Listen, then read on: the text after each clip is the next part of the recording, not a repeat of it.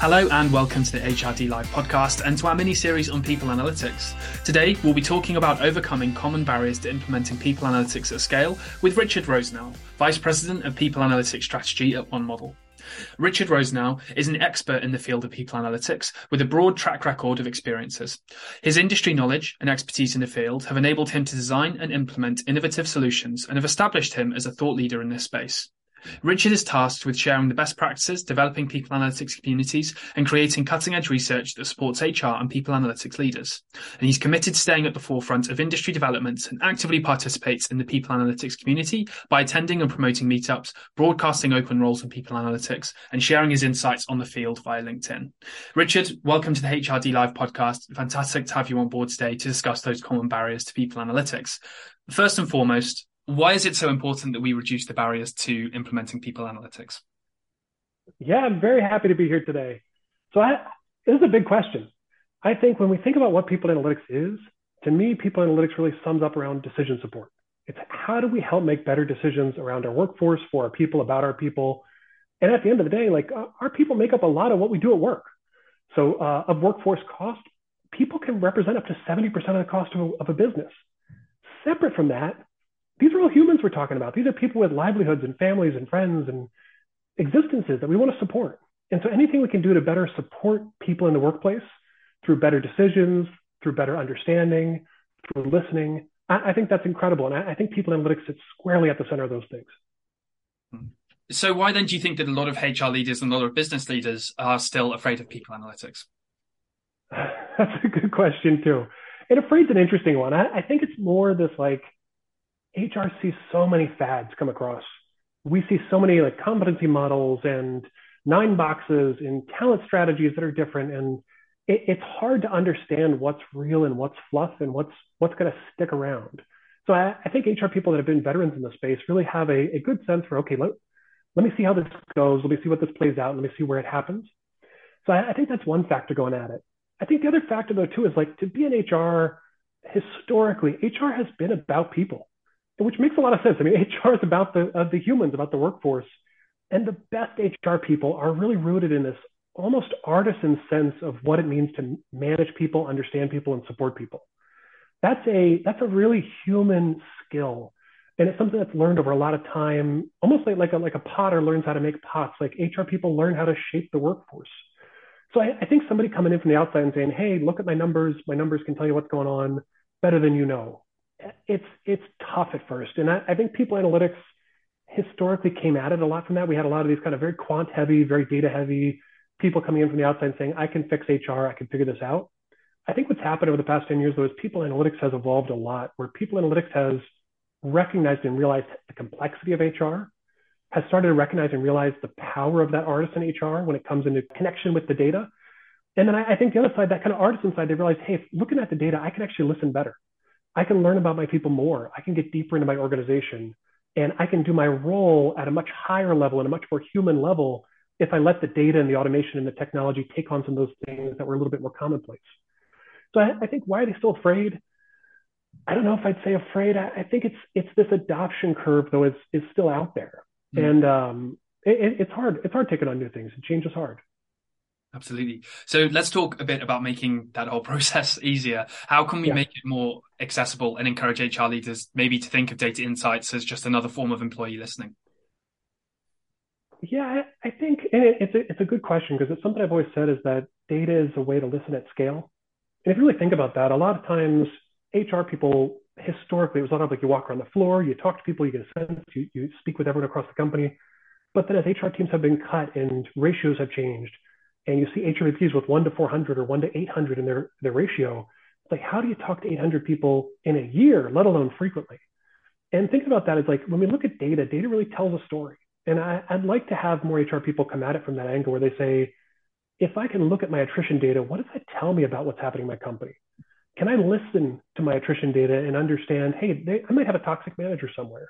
Or maybe the work's not set up appropriately because these new hires keep coming in and they keep leaving right away that's a way to listen and understand at scale and to be able to do that quickly and to be able to get back to people quickly with solutions. I think the other piece, about listening is one, one of the things is HR people are really good at listening. And that's something also where breaking down the barriers around this, it's data as listening is a way to tap into some of the things that HR is best at.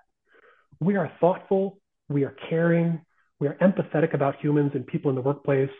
And that's still something you can carry with you into the data. You don't have to leave your people person attitude behind and just become a math person to go forward. It's actually required to bring both of those together as you start to look at the data, understand the data. So I, I think this idea of like, how do we help HR understand why they're good at this and what they're bringing that's going to make it make sense and how they're a critical part of the solution because data can't do it alone. There's no way that data is going to tell a story that's meaningful, supported, and that makes sense for the business without that qualitative and anecdotal and artisan context that the HRBPs bring. Hmm. Absolutely. And we'll, we'll, move on now to really think about maybe a few more specific barriers that maybe HR leaders are experiencing. First of those mm-hmm. being around confusion with privacy and ethics when it comes to people analytics. Where does that confusion come from and how can HR leaders reassure their employees? Yeah, that's a, that's a monster question this idea, ethics is so funny too, because it changes by context, by team, by country, by region. The what is acceptable and what am I okay with can vary person to person. So it's, it's a massive question around how do we understand privacy in the workplace? What, what expectations of privacy should be, should be there? And how do we work within this space? I think when, when I think about it from the people analytics perspective, though, I say without privacy and without this ethical grounding, I can't do anything from a people analytics perspective. The only way we move forward as a business is if people understand, hey, if I'm contributing my data through the workforce systems, through my chat systems, through collaboration tools, if my data is coming into the company, am I going to see value from it as an employee or is the workforce going to improve? I think that's where you really start to unlock some things, especially around privacy and ethics. And, there's, some, there's some core things that you just shouldn't touch. There's definitely some electric fence topics and data points that you should just stay away from. And that's always going to go a long way. But I think more than that, it's that level of transparency and openness that if a people analytics team is, is working out of the shadows in broad daylight, helping teams understand what they're up to, helping employees understand what they're up to, I think that's where you see a, a leap forward, not just from the people analytics side, but also from the workforce. Because when the workforce hears, they say, hey, you want to know what I'm up to because you want to help me enjoy my job. You want to know what I'm up to to help me be productive so I can thrive at work. You want to make sure I'm okay and that I'm going to stay. Those are really important things for employees to know. And those are core to what a lot of people analytics teams are up to. That communication, though, doesn't happen that often. I, I think if I think about why that doesn't happen, it might come back to some of these people analytics people. I mean, we, we come from data stock, and data people aren't always as as human people as as the HR folk are. So I, I think coming back to like why HR leaders should really consider this and lean in on this and not just rely on only their people analytics team to handle everything is they really need that HR leader to navigate what the people analytics team is doing and how the employees experience it. And then also what the employees are doing and how to get that to the people analytics team in the right ways and in thoughtful ways. HR is not going out of style in this space. And the core fundamentals of HR are so critical to make this work. And that's help employees understand what we're up to, help employees feel valued, and help employees feel safe. And that goes a very long way. Absolutely. And you began to allude to it earlier on in the first answer around why it's important we reduce the barriers to people analytics and the cost of people to an organization. How can HR work with finance or IT to help navigate some of the concerns around the cost or the need for people analytics functions? Yeah, this is a big too. You, it, it's just required. I, I, think HR trying to go alone on this without finance, without IT, I think it might be required for any strategic initiative, frankly if we're trying to do anything as a business, you've got to get alignment with your key stakeholders in the finance team and in the IT team. More than that, though, I think people analytics hits an interesting space because the finance leader and the IT leader are also people leaders. And they also have teams that they need to understand and businesses they need to run and people they care about that they work with. I think the interesting thing about that too, and as well as like their data is involved. So as employees, the CFO and the CIO are rooted in kind of understanding of privacy and ethics and how their data is used. So I, I think there's this extra element that comes into play when people analytics comes into the conversation that not just buy-in is required, but actually a little bit of like selling the dream to the finance and the IT team. As leaders and as business owners, similar to the CHRO and CEO that see the value of the workforce and see the value of understanding the workforce and driving workforce goals, or driving the business through the lens of the workforce. I think bringing the CFO and the CIO into that conversation and saying, hey, this is this is why this is good for the business. This is where this is good for us as an organization. And this is why this is good for you as a leader and as a person and how we can help you understand your workforce in, in deeper ways. That goes a long way. But at the end of the day, too, if you don't have the money and you don't have the data and you don't have the technology, your people analytics team is going to struggle. And so I, I think that that deep alignment early on just is, is so critical to success in the space. When we think a bit more about I suppose scaling some of these people analytics functions and taking it from something that, that is very small to applying it across the whole business. How do you think overcoming some of the barriers that we've discussed will really help HR leaders to scale their people analytics functions? Yeah, it's it's an interesting one because these barriers of like the privacy concerns, the, the ethical background and grounding, work with the finance team, work with the IT team. If you can't articulate the value to those things or overcome those barriers, you, it, it's just not going to scale. I mean, you, you won't get the buy-in, you won't get the data you need, you won't get the people supporting you in different ways, and things will fizzle. I think it, it's almost one of these questions that when, when you ask it, you're like, I don't see another way about this. It's like asking a fish about water. Mm. It's like the only way to scale people analytics is through, and I wouldn't even call them barriers necessarily, but these are like table stakes.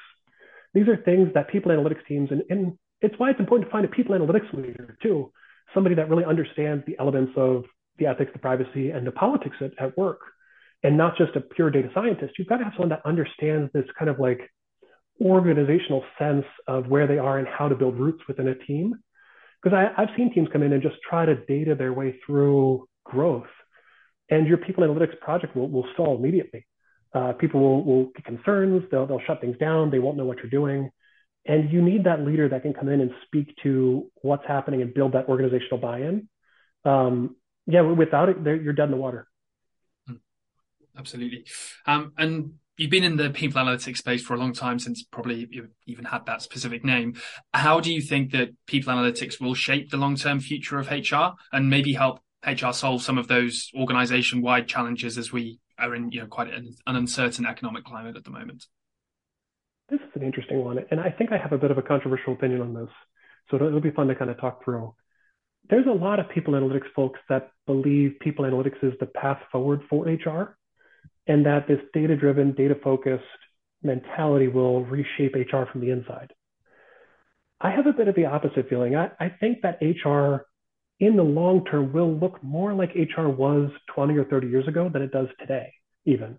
And by that, I mean, I think HR, when we start to automate and we start to understand data and we start to bring these things into the conversation, they're going to move into the background at some point. What's going to be left, the strategic elements of HR, the important parts of what, what actually defines this function, is actually how do we work with and how do we understand humans and how do we support humans? It's not about data, it's not about technology, it's about we are pulling together these large groups of people to drive after a common purpose. How do we activate those things? And a lot of those things are things that computers are not good at yet and may never be good at this understanding of what it means to create meaning and what it means to create drive. Um, I, I, think that's where people analytics will help HR get to that next level by becoming the stepping stone where it's okay, we can come to the table, we can speak to data, we can get past those conversations that have been barriers in the past. But then what's going to be left is going to be those really absolutely crucial HR elements. And I, I'm excited for that too. I'm excited for that kind of like that, that a little bit more qualitative, a little bit more artisan future of HR that people analytics is going to enable but I think we're going to see HR really get back to its roots in the next 20 years here. Fantastic. Well, Richard, I think that's a great note to end on. Again, thank you so much for taking the time to join us on the HRD Live podcast. It's been wonderful to have you on board. It's been my pleasure entirely. You've been listening to the HRD Live podcast. Don't forget to look at hrdconnect.com for much more industry-defining content, including thought leadership, case studies, and exclusive Q&As. To stay up to date with our latest HRD Live episodes, remember to hit subscribe, and thank you for listening.